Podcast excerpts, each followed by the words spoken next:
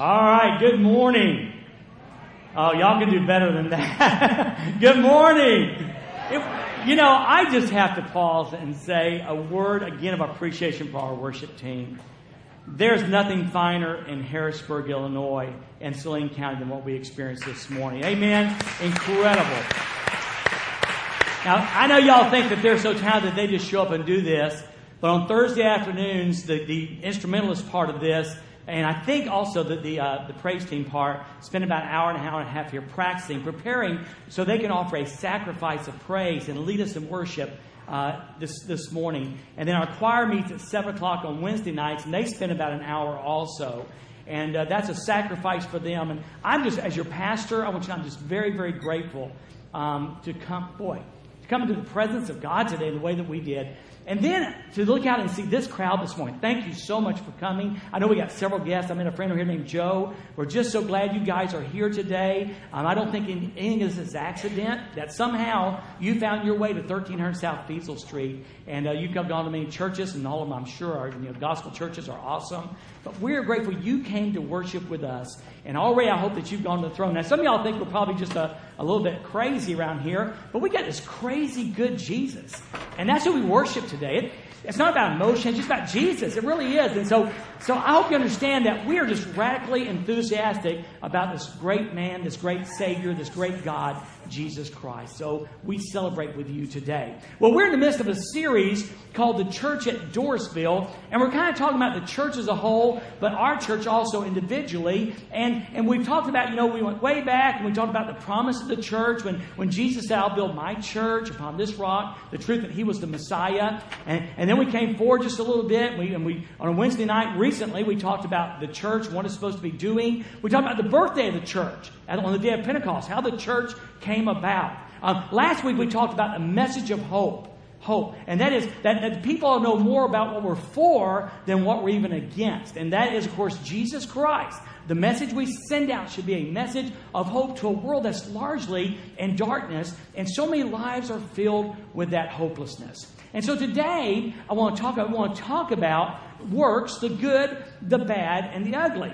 Now, there are several things in church life that because we're human, we have a tendency to shine back from and away. For instance, I know a lot of Baptists, you say the Holy Spirit, and they go, "Ooh," I have to remind us all that he's part of the Trinity, he's legit. But sometimes we get a little pushback from the Holy Spirit because of what people might think and the like. Well, so it is with works.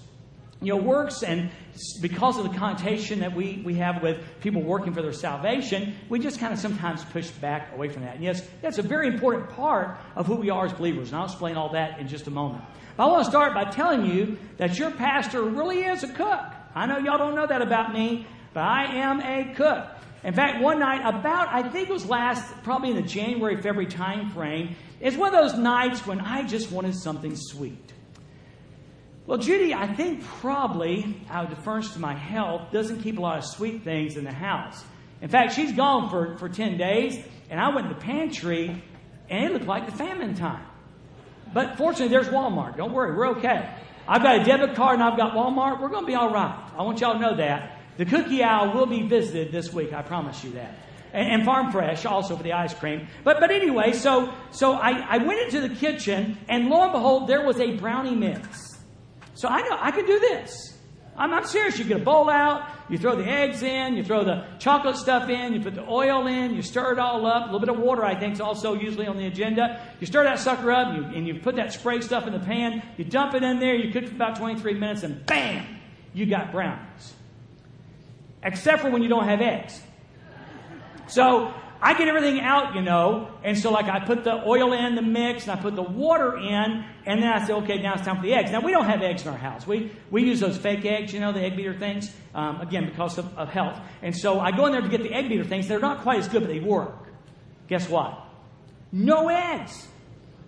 So I go in and tell Judy, Judy, who really knows how to cook, I said, hey, Judy, we don't have any eggs. Can I cook brownies without eggs? And she said, that would be a no. I said, why not? She said, it won't work.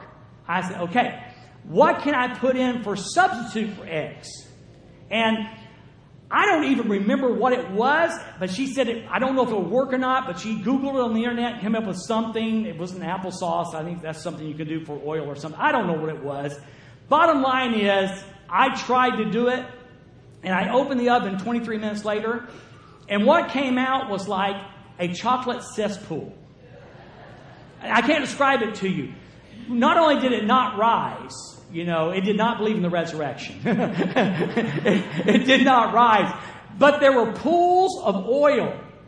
You know, there'd be a pool of oil here and a pool of oil there. And what I didn't realize, that eggs are very, very important. They give the brownie the lift that it needs. But somehow, it all of a sudden, it ties everything together and makes it blend and adhere and makes brownies. I just think eggs were that important.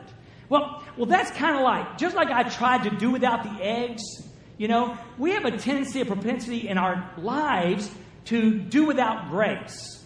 That somehow we think in our way of thinking that we can do works and we don't really need grace. Now again, and sometimes we even understand we need it for salvation, but we don't get the idea that we need grace in all facets of our life. Now, it's nothing new. It's nothing new. You know, back when Adam and Eve sinned, y'all remember that? Some of y'all were around. No, you're right. Anyway, you know, back a long time ago, okay? When Adam and Eve sinned, the first thing they did was they went out and got some leaves and made a covering for themselves. And their nakedness, very, very clearly, their nakedness was a symbol of their sin, was a symbolism for their sin. So they tried to cover their sin by their own works. And God came along and, of course, again, promised the Messiah, but he covered them with skin, which means an animal had to die, which symbolizes the blood. And that's what it's a big topic with us about the sacrifice of Jesus Christ. And even Cain and Abel, I cannot not see this. You know, later on, Cain and Abel were the boys. And, the Bible says it came time for a sacrifice. And Abel, who was a shepherd, slew a lamb and shed blood. And his sacrifice was accepted. And Cain was a farmer. And so I'm sure he went out to his garden and got his best, like Rod Wallace is a big farmer, get the best tomatoes and the best cucumbers and green beans and all those things, and brought them, and they were rejected. Now, it probably, truthfully, was his heart was wrong, but the bottom line is, throughout the ages, it's been the blood that atones for sin. It's the blood that looks forward to the cross in the Old Testament. It's the blood to which we look back to on the cross. And so, it's always been a works thing. Check this out. And I've said this many times, but for our guests, I'll say it again. Did you know and I'm going to use the word religion very loosely. I'm going to put it in quotes. But religion, when it comes to religion in the world, all the other religions have tied in work. You work for your salvation. And again, it's kind of the way we're made. We're wired that way naturally, is that if we're going to please God, we've got to do something. And so all the other religions have works. Keep the rules, be baptized, do something. They have all that in there. But along came Jesus Christ, who is the only one who's totally different. And we are saved by grace, by God's unmerited favor, by faith in his sacrifice on the cross. It's a one-of-a-kind man, Jesus Christ, a one-of-a-kind religion, because it's based on grace. But even within the Christian community, we've got some people who want to tie in works. Or some people who want to tie in baptism for salvation. If you're not baptized, you can't be saved. Again, it's just that natural thing we do. Some people believe that you can be saved by grace, but then you've got to keep it. Somehow you've got to perform enough rule keeping to stay saved. And if you don't keep the rules, then you kind of become unsaved and you got to get resaved. And then there are a lot of really good Baptists. People like you and I sitting in this room today, and Methodists and probably some others, we got the salvation part by grace, and we even may believe that we can't lose it once we genuinely have it. And that's the key words. We genuinely have it, but we still think we got to keep the rules to earn God's favor, to stay in his favor. It's just a whole twisted thing. So because of that, we kind of got works all messed up. And so what I want to share with you today is works, the good, the bad, and the ugly. And I want to start out by teaching you once again about grace and about the absence of works in our salvation. I chose, and believe me, we could choose many scriptures, but I chose Titus chapter 3, verses 4 through 7. Now, I would like to go ahead and read verses 1 through 3 because it kind of gives a setup for that. So, the scriptures will be on the screen in just a moment, and if you have a bulletin, your Connect bulletin thing. And there is a sermon sheet with the scriptures on that. But let me read to you Titus chapter 3 and verse number 1. And Paul's writing says this. Paul's an apostle, a guy who hated Jesus and then fell in love with Jesus. It's a really radical story. Remind them, believers, remind them to be subject to the rulers and authorities, to obey, to be ready for every good work. He said, now this is what you need to do. And he notice he uses the word work. Now here's what we start saying. To speak evil of no one, to be peaceable, gentle, showing all humility to all men. For we ourselves were also once foolish. Now, did you notice something that changed there? We ourselves were. Say were. So whatever he's fixing to say, they used to be, but they're not now. Okay? They used to be, but they're not now. And believe me, there's some people in this building, for your information, there are people in this building who have radical conversion stories. I mean, just radical. Carl Griffiths is one we mentioned just a couple of weeks ago. I know, George, you have a radical conversion story. So I mean, just radical things that God did. So we hear this. For we ourselves were once foolish. We were once disobedient. We were once deceived. We were once serving various lusts and pleasures. It's about me. It's about my world and what makes me feel good. We once were living in malice and envy, and hateful, and hating one another. Now Paul says, that's what we were like. But then he starts in verse number 4 with the wonderful story of what God did. Not what we did, but what God did. In Titus chapter 3 and verse number 4, he says this, but when. You know, the conjunction but in the Bible is just wonderful. He says, but when. The Bible says in Galatians, in chapter 4, verse 9, verse 4, when the fullness of time had come, God sent forth His Son, born of a woman, born under the law, to redeem those outside the law. I mean, you know, God sent forth His Son. And so we were this, but then God did something. Say, God did something. See, and we didn't. Okay? But when the goodness and loving kindness of God our Savior appeared, that is nothing less than Christmas morning.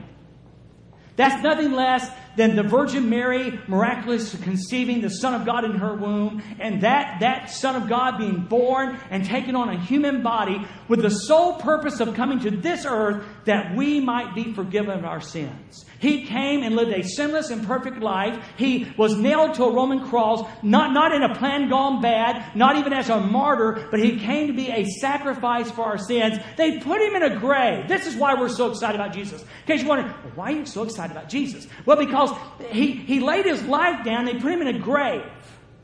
And 3 days later, He got back up again. I mean, 3 days later, the grave could no longer hold Him. We heard that this morning in the worship service. 3 days later, He became alive. And then He makes this incredible promise that if you'll believe in me, then I will forgive your sins. Okay, because I've already paid for them. If you'll believe in me, I'll forgive your sins. And then when you die, you can get up too. See, the end doesn't have to be the end. Isn't that incredible? I mean, it's awesome. So we had Christmas morning when the goodness and loving kindness of God, our Savior, appeared. He saved us. It wasn't us. It wasn't anything we did. It wasn't because we go to church. It wasn't because we're Baptist. It wasn't because we dress right. We know the right lingo. It wasn't that we quit bad habits. It wasn't that we got gooder and gooder or better and better. It was none of that. It was simply the fact that Jesus came, died, resurrected, and then makes this incredible promise that if any person will put their faith and trust in what I did on the cross, that He paid the price for our sins, if you'll put your faith and turn from your past and look to a new future, then you too can come in relationship with my Father. How incredible that! He saved us. He rescued us. He redeemed us. He bought us back. Listen, this is good news. Because you know, I hate to rain on a good worship service, but you do know you're going to die, don't you? I mean, I checked the statistics. It's 100% people die. And we can die not knowing what happens at the last breath, you know, what waits out there, or we can die knowing that to be absent from the body is to be present with God. And the difference is He saved us. He redeemed us. Not that I was able to somehow balance the scale, because I can't. But He saved us, and that He redeemed us. And Paul goes on and says some more. He says this, by the washing of regeneration and the renewal of the Holy Spirit. Now again, I know if you're here today and first time in church in a long time, you're going, what's this deal with the blood? But that washing of regeneration is because of His blood sacrifice that our sins are taken away. Again, it's not baptismal words. Sometimes we think wash, we think water. The washing here is by the blood of the Lord Jesus Christ. In Isaiah chapter 1 and verse 18, the prophet says this, come now, let us reason together, says the Lord. Though our sins be as scarlet, they should be white as wool. They'll be red like crimson, they should be as snow. God's amazing, wonderful grace and His wonderful sacrifice of His Son, Jesus Christ, He washes away our sin. He washes away our sin. And so when we say yes to Jesus and yes to what He did and believe in faith and turn from our sins, He eradicates, He takes away that simple past, that simple present, and that simple future. And that's something you can't do. You just can't do. And yet Jesus has done it for you if by faith you'll believe that. Isn't that incredible? See, I bet you thought, I have to go to church the rest of my life to do this, or and you ought to go to church, by the way. I have to keep all these rules, and I can't keep the rules anyway because I tried keeping the rules. I tried to quit smoking and made it 2 months, and now I'm smoking again. I tried to quit drinking and quit drinking. Drugs, rules. If I got to keep the rules, I don't think I can keep the rules. It's not rules. It's God's amazing grace. Isn't that cool? He saved us by the washing of regeneration, by the renewal of the Holy Spirit. And this is really cool. God, this is probably pretty simplistic, but when you say, Jesus, I believe that you died for me, and I want to turn from my sin, and I want to follow you, I want to put my path with your path, part of God comes in and lives inside of you. It's kind of that Holy Spirit thing I talked about. Part of God come and live within you, and He's a counselor, and He's a comforter, but more than that, He's the power, He's the regenerative power of God in your life. Because one of them songs, David, that we sang today, that we can't keep your commands. We can't. Even, once we receive Christ, we just don't have within us to do it. God does it through us. And listen, that's what we need to learn. I mean, how frustrated do you get with your life sometimes, with your mouth or your ears or your eyes, or just some habit in your life, and you want to be overcomer in that, and you don't seem to be able to? Only God can do that. And you've got to surrender and say, Holy Spirit, you live within me. Now help me, because I need you. I can't do this without you. So Paul says, by this washing and regeneration, by renewal of the Holy Spirit, whom He poured out on us richly through Jesus Christ our Savior. How many of y'all remember Brylcreem? Yeah, some of y'all, do. Anybody use Brylcreem? Yeah, when I had hair, I did. Yeah, as a matter of fact, right here on the front, I would take it. I'd take it, I'd comb it down, part it over, go this way, and then I'd take... You remember Ricky Ricardo? He would take it and go, psh, I did that. I had hair to do that. And it wasn't gray either. It was like real hair. It was incredible. So do you remember the Brylcreem commercial? A little dab will do you. What do you like about God? God doesn't give you a little dab of anything. Come on now. Come on. He doesn't give you a little dab. He don't give you a little dab of grace. He don't give you a little dab of anything. In fact, even with the Holy Spirit, He don't give you a dab of the Holy Spirit. The Bible says richly, He lavishly pours out the Holy Spirit upon us. So we can be victorious in this life. We are overcomers through Jesus Christ. We sang about it today. And that's why this thing that we call Jesus and God and all that, it's so freeing, because it's not me trying, it's God doing. Does that make sense? I mean, this may be like wow news to you. I don't know. Maybe you're here and you're going, not heard this before. Well, man, this is what the Scripture teaches, that it's not us doing, it's what He's done. It's what He's done. So Paul goes on and finishes up now. He says that we were, in verse 6, whom He poured out on us richly, through Jesus Christ our Savior, so that being justified by His grace. Justified by His grace. Now, you've got to get this today. Now, there's a little cute saying that I'll give you, but really they were right. The commentary said, it doesn't do it justice. Sometimes when we think of the word justified, we want to say, just as if I never sinned. And that's cool. And that's cute. Okay? But here's what I want you to take home.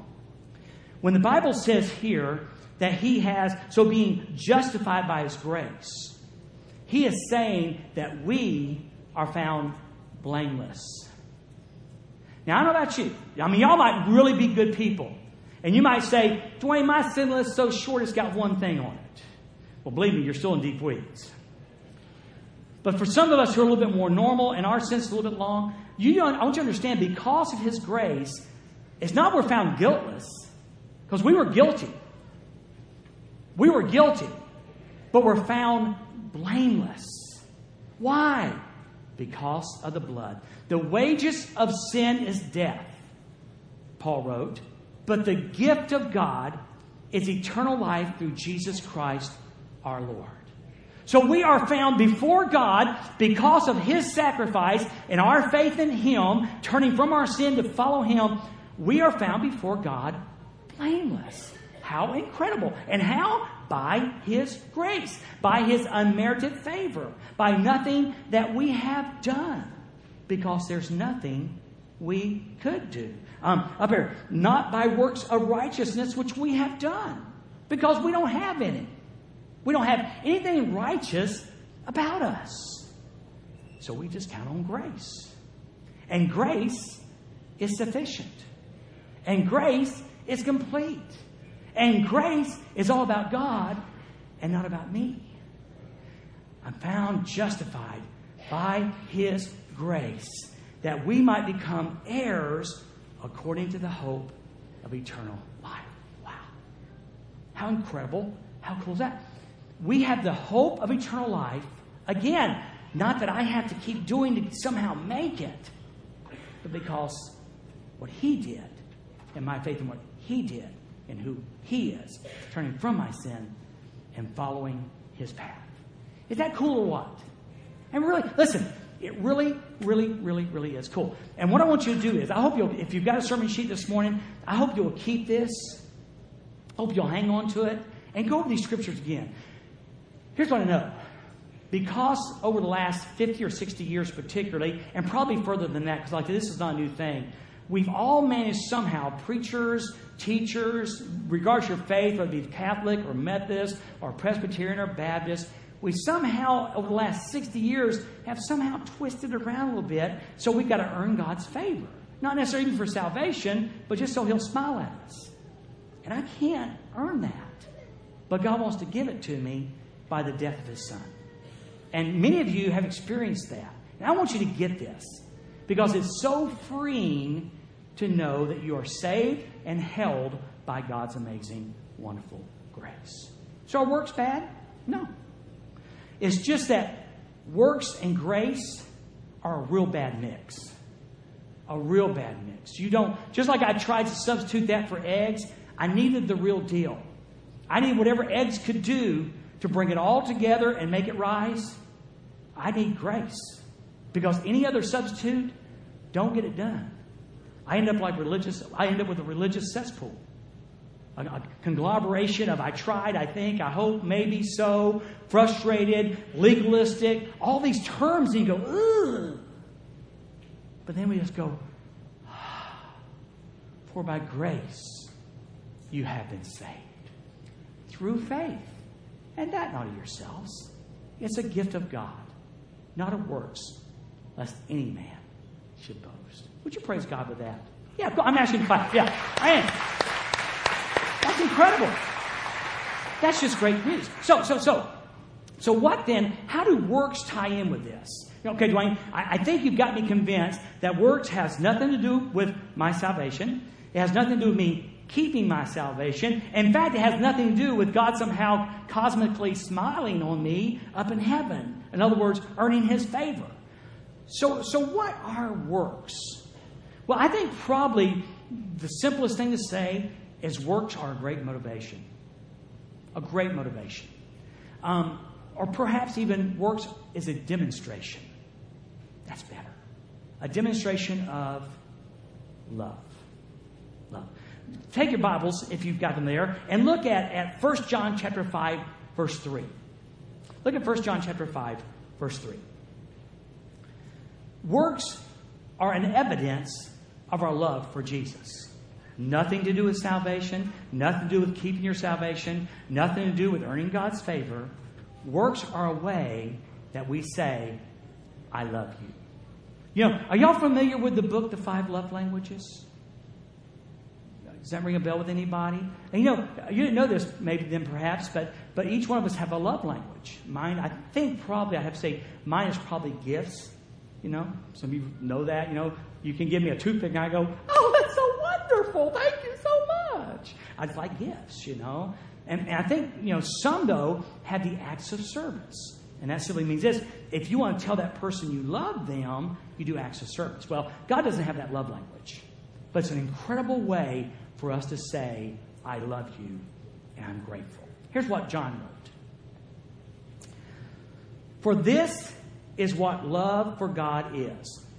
So he's going to give us a demonstration. If you want to say, God, I love you, how is that played out? Here's what he says. He says, for this is what love for God is, to keep his commandments. So other words, when we minister, when we become hands, when we become feet, when we become mouth, those are ways that we're saying, God, I love you. That's what this is all about. You know, I chose the back to school thing that we did in June. We're going to do it again here in about 4 weeks for revival. We're trying to tell those people that we love them. I hope you understand that. When we did back to school 3 weeks ago, we love you. But incredibly, this is the real motivation. This is the real demonstration. That is, God, we love you. Whether you go to a foreign mission field, whether you serve here, whether you sing the worship team, whether you teach a class, whether you just go out and do things in Jesus' name in your world, whether you really try to be the parent God wants you to be, or the husband God wants you to be, or the wife God wants you to be, is simply a way of saying, God, I love you. God, I love you. And that's a cool thing. Isn't that different, though, than I'm trying to earn, I'm trying to keep, I'm trying to make? You know, if I don't do it, it won't get done. It's incredible. So works have a great role. It's a way for us to say to God, I love you. Now look at this. Now, his commands are not a burden. Someone's going, excuse me, teacher. What do you mean they're not a burden? Every time I read the Bible, I feel burden, burden, burden, burden. Don't do, do, don't do. Burden, burden. No. John says his commands are not a burden, and there's a because, and that's connected, isn't it? Because whatever has been born of God, who do you think he's talking about? Whatever's been born of God, that would be me and you who know Jesus Christ as Savior. Those who have experienced his grace and have become born again, have been washed by his blood, have been regenerated, because of whatever has been born of God conquers the world. This is the victory that has conquered the world, even our faith. Look at me. You're victorious. You're not going to be victorious. You don't have to pray to be victorious. You are victorious. You know why? Because he is. Not because of what you do, because you can't. You live in victory. You just don't know this. You live in victory because of his victory. You will never be defeated by death because he defeated death. You will never be overpowered. You don't need to be overpowered by sin. You won't be overpowered by sin because he overpowered sin. He is the victory. Isn't that cool? See, so whatever has been born of God conquers the world. That's a great statement. You write that down. I can conquer the world. And you can. Through Christ. You know, we said a little verse. You know, I can do all things through Christ who strengthens me. And then we go and collapse. Believe it. Believe it. You are victorious in Christ. Sin, Paul said it. Sin no longer has dominion over you. You are victorious. And watch this. Let me read it again. This is the victory that has conquered the world. Our ability to keep the rules. It doesn't say that, does it? This is what's conquered the world. Our religion. Our baptism. I read the Bible 3 times a day. I don't drink, I don't smoke, and I don't run around with girls who do. Our faith. Are you getting the picture yet? This is not about us. It's about Him and what He's done. Guys, this is mind-bogglingly true. It's incredible. We're victorious, not because we think we can, but because He did. He did. And we are overcomers by faith. And who, this is just nails it down, but who is the one who conquers the world? But the one who believes that Jesus is the Son of God. There it is. Victorious. Victorious. So today, you know what? I'm going to quit there. I know it's early. Not quit because I have to. I feel led to. I want you to know that. So if you're here today, I think the Bible teaches us. In fact, we taught it on Wednesday night 2 weeks ago. That when a person comes into our church, and perhaps they've not been here a while, they experience this thing we call worship. It's a church word. But it's basically we're telling God we love Him. And maybe you're here today and you experienced that and you're going, I really don't know what that was all about. But man, it seemed real. It seemed real. And what it was about was Jesus Christ. Let me give you the short take again. The Bible says that everybody has sinned. And that means we've offended God.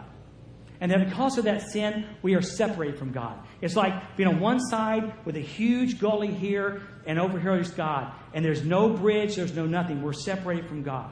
And our works, our church, our religion won't bridge that. So God did something really incredible, just like He did for Adam and Eve when He slayed the animal. You know, God sent His Son Jesus. We call it Christmas, as I said earlier. And Jesus lived this sinless life, taught about God His Father, proclaimed the fact that He was God in the flesh. And then, I want you to understand this. You know, Good Friday was not a plan gone bad. It wasn't like God was on vacation and He turned around for a minute and it all went bad. It was intentional. You know, the guy who wrote this book, John, also said this about Jesus. Behold the Lamb of God who takes away the sins of the world. So He dies on this cross. And let me read this verse to you. Love consists in this, not that we love God, but that He loved us and sent His Son to be the propitiation for our sins, the atonement, the appeasement for our sins. So when Jesus died, all the sins of the world was on Him, and the wrath of God was poured out on Him, and He paid the price for our sins. I already told you He died and put Him in a grave. And 3 days later, He resurrected. Now, no other religious leader does this. There's not like 7 people in history, recorded history, that did this. Just Jesus. Even the founder of Islam, Muhammad, doesn't have a story like this. It's incredible. You know what's crazy? It's true. I mean, here we are 2,000 years later talking about a Jewish carpenter that no one should know about. And yet, clearly, 1/3 of the world's population identifies God and Jesus Christ together. It's incredible. So He died and He resurrects. And then He invites every person.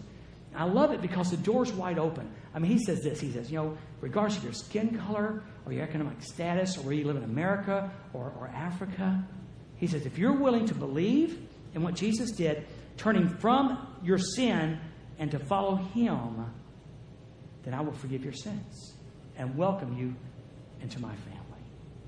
That's what we're talking about today. Not talking about Dorisville and you need to become a member of Dorisville, but what Jesus did. So I'm going to have my friend Brent in a few minutes. We call this the time of decision. And I know we just have a wonderful crowd today. Thank you guys for coming. But we have a huge crowd, but we're going to let everybody bow their heads. And we're not trying to embarrass you. The truth is, you know, Brent's got some answers you need. And if you'll come down and say, hey, Brent, I want to know more about this Jesus. We have some folks who will share with you. Brent will share with you. I can share with you. Because listen, the best thing that ever happened to us was meeting Jesus Christ. It's like weighing 400 pounds and losing down to 125. It was like this huge weight of guilt, oppression, and darkness comes off of you when you experience God's grace. So that's the first invitation. The second part is this.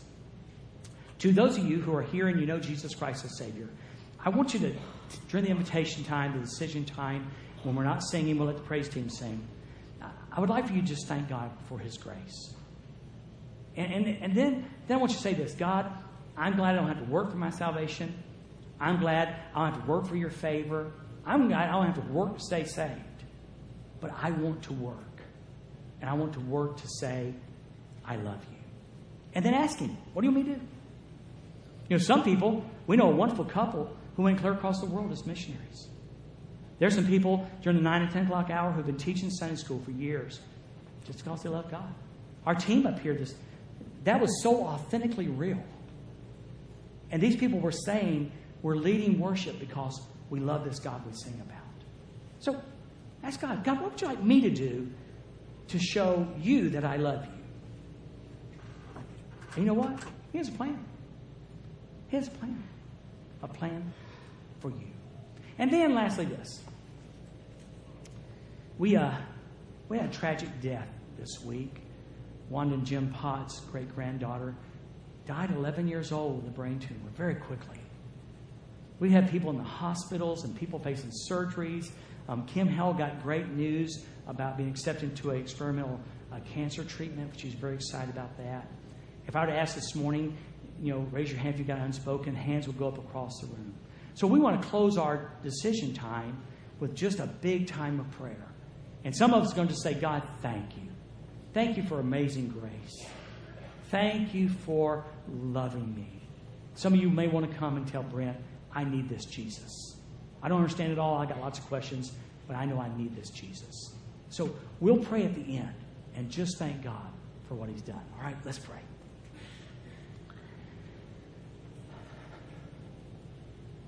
Somewhere just beyond incredible, that's where you are, God.